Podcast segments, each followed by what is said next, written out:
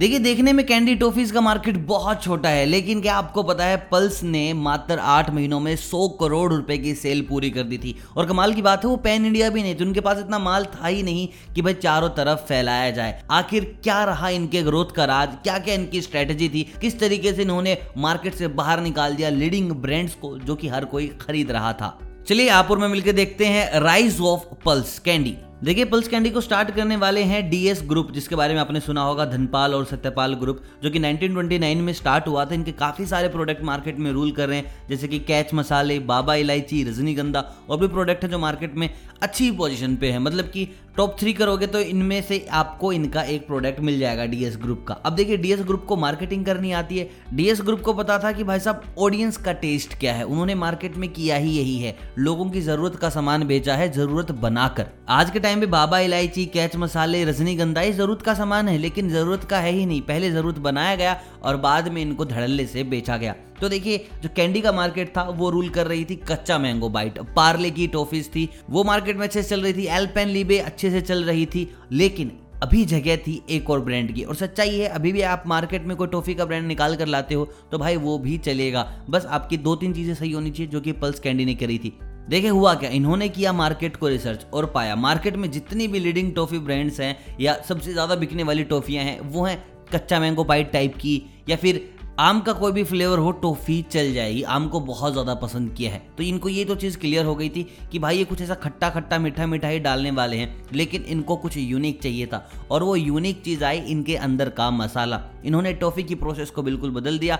अंदर ऐसा मसाला डाला कि भाई टॉफ़ी खाने के बाद जो लास्ट मिनट है, वो सबसे ज़्यादा बम्बास्टिक हो। यानी कि टेस्ट आपके मुँह का बरकरार रहे।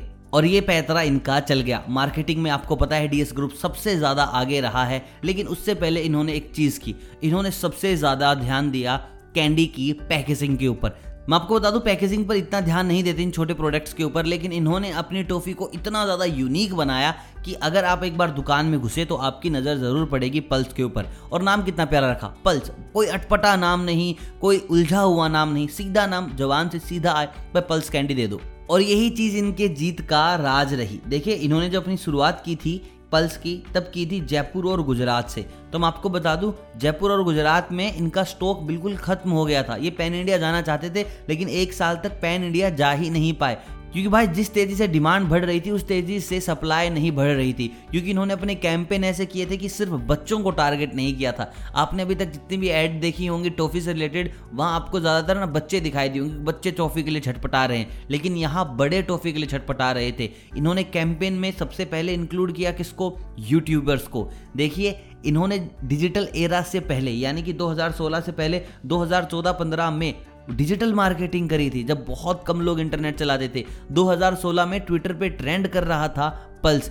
सबसे ज़्यादा सर्च किया जाने वाला कोई एक कीवर्ड था तो वो था पल्स। यानी कि ये टाइम से थोड़ा आगे ही चले। उसके बाद micro influencers, macro influencers, advertisement, packaging नए नए फ्लेवर्स इन्होंने टॉफी की इंडस्ट्री में आग लगा दी। देखिए, हर साल टॉफी इंडस्ट्री जो है, वो 6 परसेंट ग्रो कर रही है। लेकिन जो आपकी पल्स है, वो ट्वेंटी फाइव परसेंट ग्रो कर रही है हर साल। यानी कि 6 परसेंट में बहुत ज़्यादा मार्जिन उठा रही है पल्स तीन चीज़ें हैं जो पल्स ने बहुत अच्छे से फॉलो की। पहली, भाई, आपकी क्वालिटी ऑफ़ प्रोडक्ट बहुत भयंकर। आप एक बार पल्स खाते हो तो डेफिनेटली आप दूसरा पीस उठाओगे उठाओगे। दूसरी चीज़, भाई, इन्होंने बहुत ज़्यादा अच्छा ध्यान दिया मार्केटिंग के ऊपर। इन्होंने बस बच्चों को टारगेट नहीं किया, बच्चे, बूढ़े, जवान सबको टारगेट किया।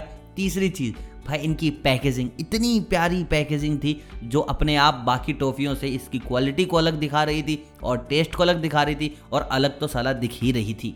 बड़े प्यारे प्यारे कैंपेन चलाए थे इन लोगों ने। प्राण जाए लेकिन पल्स ना जाए, जिससे भाई लोगों में पल्स के लिए और क्रेज बढ़ गया और जिसके चलते इन्होंने बस आठ महीनों में सौ करोड़ की सेल पूरी कर दी, जिससे कि इन्होंने कोका कोला ज़ीरो का भी रिकॉर्ड तोड़ दिया। जब कोका कोला ने ज़ीरो किया था तो उन्होंने बहुत तेज़ी से ग्रो किया था, लेकिन पल्स के आगे सारे फेल आज 25 लाख से ज़्यादा स्टोर्स में पल्स बिक रही है नए नए फ्लेवर्स बन रहे हैं और लोग पल्स को एक दो की बजाय 10, 12, 15 या पूरा डब्बा खरीदना पसंद करते हैं। बच्चे ही नहीं जवान भी पल्स के लिए उतने ही करेजी हैं। So this was the story of Pulse this was the story of D S group Dhanpal Satyapal group I hope आप पल्स से सीखे होंगे कि पैकेजिंग क्वालिटी एंड आपका वे ऑफ़ डिस्ट्रीब्यूशन कितना मैटर करता है। अगर आप भी अपना कोई ब्रांड बना रहे हैं और अगर आप टॉफ़ी मार्केट में आना चाहते हैं सो भाई मैं आपको बता दूँ, जगह हैं और हमेशा रहेगी। लोग सोचते नहीं इस मार्केट के ऊपर। बहुत बड़ी मार्केट है अच्छा पैसा है, आप यहाँ पर भी अपना एक स्टार्टअप ला सकते हैं। बट तीन चीज़ें